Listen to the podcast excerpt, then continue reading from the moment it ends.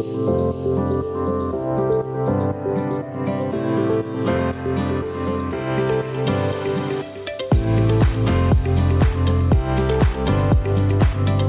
everybody, welcome to the Love Monday podcast. I'm glad you could join me today. You know, every once in a while, I throw in an episode that is for managers of people because my background is in people management, about 25 years of it. And that's how I can speak so authoritatively on why and how people can love Monday just like Friday, but for a different reason, because I actually helped people do that for years, for 25 years to be exact. And I worked in some big companies, I worked in some small companies.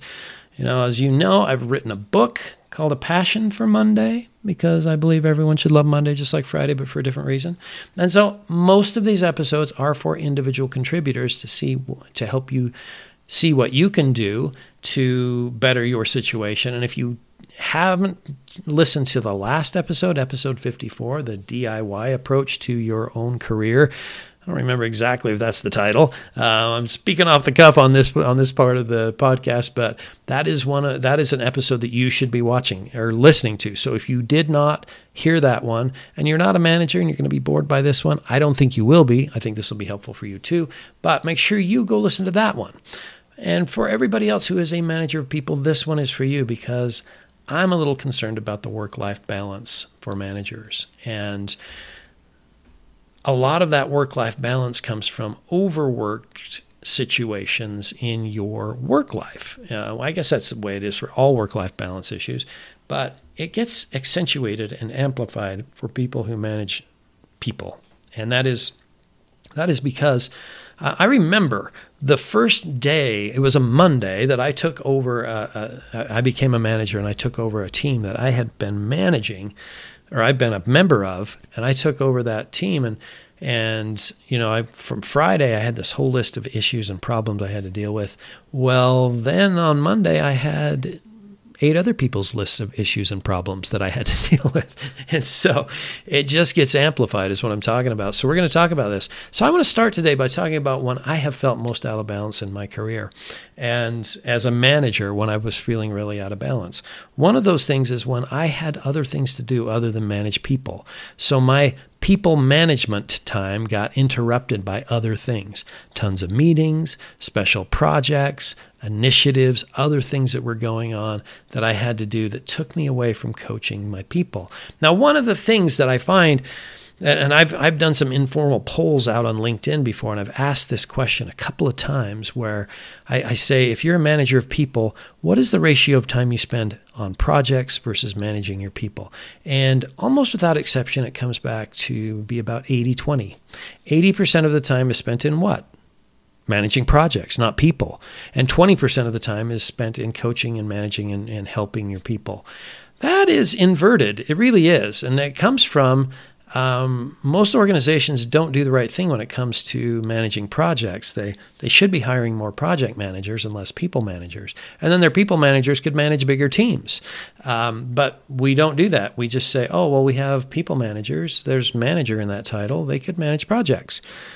Um, honestly, nothing could be further from the truth. Um, they might be okay at managing projects, but if they're great at managing people, they're probably not as great at managing projects. And somebody who's really great at managing projects could manage those projects better for you. But we make the wrong choice when we do that in organizations. And so that was one of those things I had. Um, one point in my career, I had some very large projects. And it's one thing to manage projects that are going to further the, the, the effectiveness of your team, but these were projects that had nothing to do with my team or managing people. They were big initiatives like business acquisitions and and uh, system system integrations and things like this. Uh, I was I was a project manager of these while I was trying to manage a team too, and that was a really difficult thing to do. Um, other things that got made me feel out of balance was working on vacations. How many times have you done that? Taken work with you on vacation? You think, oh, I got all this stuff going on. I I'm going on vacation, but I'll just take my laptop just in case something somebody needs something. It's not the end of the world if you don't do that. And we're going to talk about where this pressure comes from if you feel that pressure to take your laptop on, on vacation. Um, I, I've got a story about working on vacation that's like the ultimate. And and my wife at the time she showed taught me a lesson in this. We were going to disneyland and my kids were pretty young. My youngest um, son my son was was about three years old. And and i had been in this situation where i'd been really in the doghouse with a customer of the company that i worked for. And we had worked a long time over the space of about four or five months to turn that around to the point where, where they went from hating me to kind of loving me. And so when I told them, hey, I'm going to be in the neighborhood, I shouldn't have done this, but I said, I'm, I'm going to be in the neighborhood taking my kids to Disneyland. And they're like, yeah, it's like five miles from where our office is. You got to come by and see us when you go to Disneyland. And I was like, I'm going to Disneyland. I don't want to come see your office. I mean, I love you guys. It's great, but I don't want to do that. But they they were sort of insistent, and I thought, well, they love me, and it's you know it's validating. I would go do that. So then I take this to my family, and my wife is like, no, you're not. We're on vacation. I was like, well, I kind of already said I would, and she, to get to her credit, she didn't kill me, but she did say, okay, well, that's fine. You can do that, but you're taking Brady with you, my son. And was about three. And she said, That's how I know that they're not going to keep you all day because I know he's not going to thrive in an office. And so I did, and he didn't, but they loved him and they gave him all sorts of little little takeaway things with their logo on it and we we then went on to Disneyland. I would never do that again. I advised not to do that. It's kind of a funny story, but it's not funny really. Also canceling vacations. You ever had to do that? I did.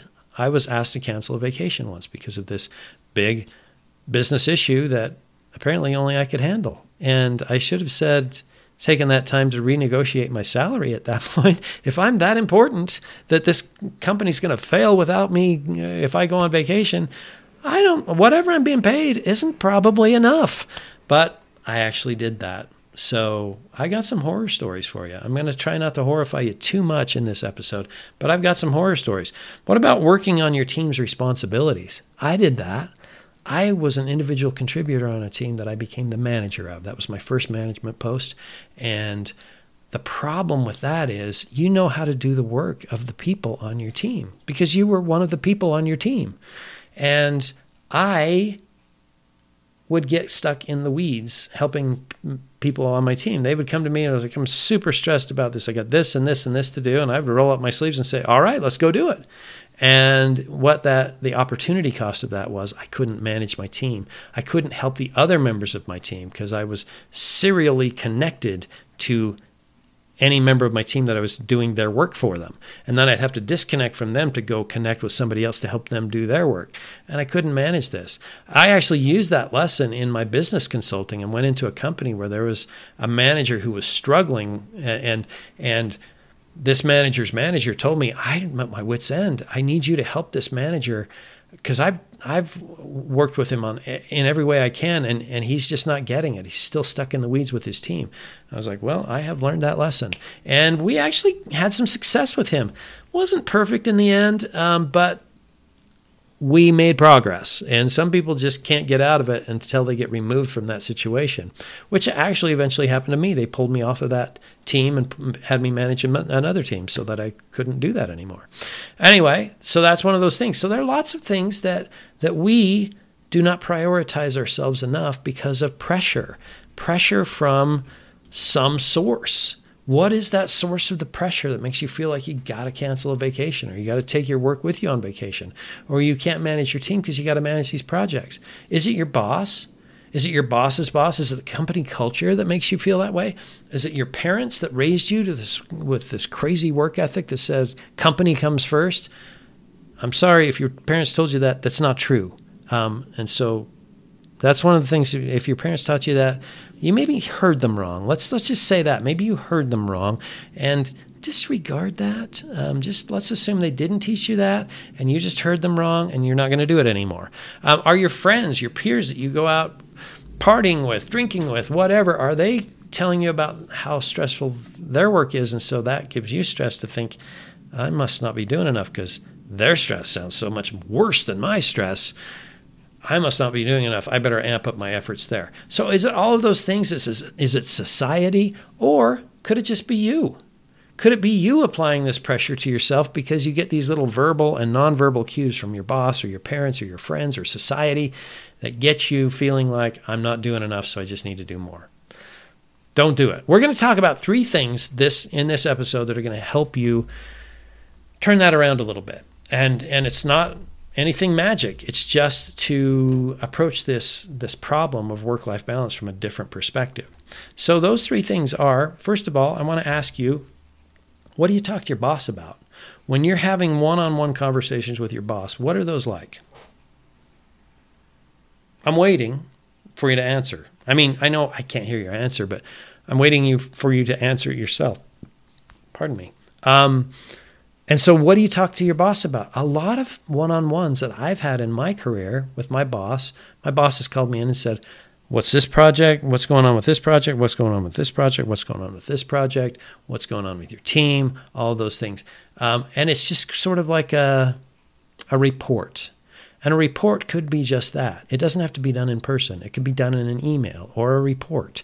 Um, but your one on one should be about talking to your boss and getting clarity on what your priorities are.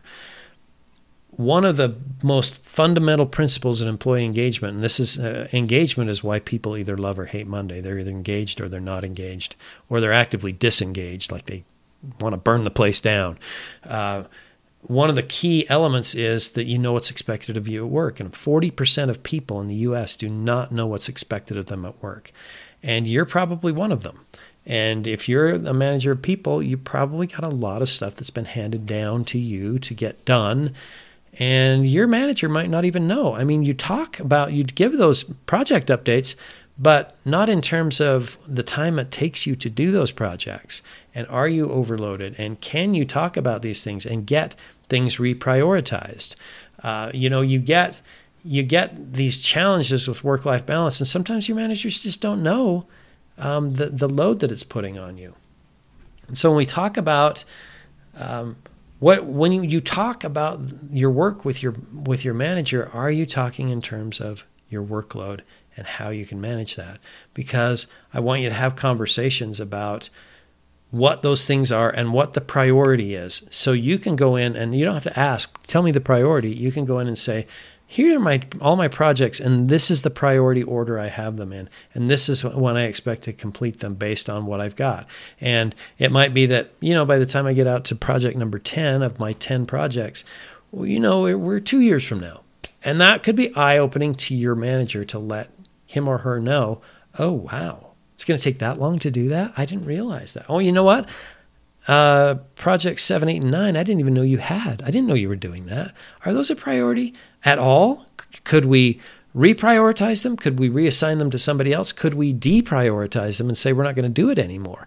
Those are the conversations I want you to have with your boss if you're a boss of people to help you out. So that's item number one. What are you talking about with your manager? And is it effective in helping you manage your own work and your work life balance? Number two is you have a team. So if you got a lot going on and you got too much to do, you have a team that you could delegate stuff to. And you're probably thinking, yeah, but I can't do that. They have their day job. They have all these things that they do that are role specific. The stuff I am doing is manager specific. And I'm going to tell you that it's probably not, quite honestly. It's only manager specific the only reason it's manager specific is you're the manager and somebody gave you gave it to you to do it. And and it doesn't have to be that way. You know some of these projects could members of your team help you on these projects? And you're thinking well i don't want to put that on them. They've already got enough work to do. Yes they do. I understand that. But if you know what your team is really really good at doing if you know what energizes them versus what drains their energy, those types of work, you probably have some of that energy gaining work for every member of your team in your already overloaded backpack. And if you could delegate that to them, what do you think they're going to say? They're going to say, I thought you'd never ask. I love stuff like this. And then you'll say, Well, what about all your daily work? And they'll say, I'll find a way because this stuff's fun. This is the stuff I want to do. I'll find a way to get that done. And you will start unloading your backpack and also helping develop your team members and seeing how well they can perform at things they're already good at doing. Everybody wins in this situation. So you have a team, use them. Item number three is there will always be more work to do every day than you can do. Now, maybe not every day, but most days that's the case. I have a little story for you. And this story was from 25 plus years ago. And I was in a situation at work that was incredibly stressful. We were having, I was working on a big customer and we had issues with their data, with the system that was processing their data. We were having them calling. We had like 200 people from their company calling me directly. My voicemail was full, my email was full. I was working late and coming in early. And one day on a Monday, I'm driving back to work after the weekend, and I had the Sunday scaries hit me about probably 11 o'clock on Saturday, 11 a.m. on Saturday. I'm starting to dread Monday already. So I, that's the situation. I'm driving to work and I'm approaching the parking lot and the parking lot approach, the turn in place. And as I'm getting closer, I'm like, uh, it's the car's not turning. I'm, I'm at the approach and the car's not turning. I can't make my arms turn the wheel and I can't make my brain make my arms turn the wheel. And so I miss it. I missed the parking lot approach and I was like, well, okay. Not sure what happened there, but I'm going to, I guess I'll take a lap around the block. So I take a lap around the block and I'm coming up again. I'm approaching the parking lot again and I'm, I'm coming, I'm coming. And again, I pass it and I couldn't turn in. The stress was so intense that I just could not face it and I couldn't go in. So I'm like, okay, maybe third time's a charm. I come around the block one more time and it's, the the anxiety is just actually building as I'm doing this, and it's it's making it worse. But I'm approaching the parking lot, and again, for the third time, I can't turn in. So I give myself a little pep talk on this next lap, and I'm I'm you know it's not so bad. I can do this. I'll go in and do this first, and then this and this, and I'm starting to process. Well, by the fourth time, I gave myself enough of a motivational speech that I could turn the car into the parking lot. I go in, I face all the work, I pass my boss in the hall and I, he's asking me how I'm doing because he's a little afraid to ask because I've been stressed for weeks like this. But he asks anyway. And I said, Well, quite frankly, it was tough coming in today. And he said, Yeah, I know how that is. And I was like, No, it was like physically tough coming in. I, I drove past the parking lot four times before I could turn in. And he tried not to laugh, but he did. He laughed anyway, um, which I didn't think was funny. I was I didn't think it was funny at all. I do now. It sounds hilarious to that, that I couldn't do that, but but it wasn't at the time. And and he he taught me this lesson. He said there will always be more to do than you can get done, and you were doing a great job. It was nice that he he did this. Um, I probably could have used it before that Monday morning, though, maybe on Friday, so my weekend could have gone better. But either way, he got the message to me, and I've always taken that to heart and told others you'll always have more to do than you can get done on a specific given day. And that's okay. Let it go. Don't take it home with you. Leave it at the office and come back the next day. It's still going to be there unless you've got like the shoemaker's elves and you're making shoes. Uh, you're going to have the work still there tomorrow. It's not going to do itself. So just just accept it, embrace it, and go home and be home and don't do work at home. And that's tough too because a lot of us work from home, but you got to do something to shut that off. So, those are the three things I want you to take away today. What are your conversations like with your boss so that you can have an ongoing conversation, an effective conversation about what you're doing, not just the reporting on it, but how it's affecting your work life balance and, and how you can get help in reprioritizing and deprioritizing and reassigning things. Then use your team for the things that you've still got to hold on to. What can they do to help you? You are a manager of a team. Manage the team and have them do additional work because if it's stuff they love and they'll love some of that stuff, they'll find a way to to increase their productivity. They'll just there's always time. There's always additional time. No matter how busy we say we are there's always something that can be done. And that's what i'm saying with your team. Use your team. And then when you get to the end of the day if there's still stuff to be done close the laptop walk out the door and just go home and be home that's my advice for today for work life balance for managers. I'm glad you could join me. If you have not subscribed to this podcast, I hope you will do that. Subscribe and then go out to wherever you find your podcast, whether it's Spotify or Apple Podcasts or Google or wherever you get your podcasts, and please rate it for me. I would love to get feedback on it. If this is effective, it's helping you, I would like to know. I'd like to get a little feedback on what you think. So give me some feedback, subscribe, and I'll talk to you soon.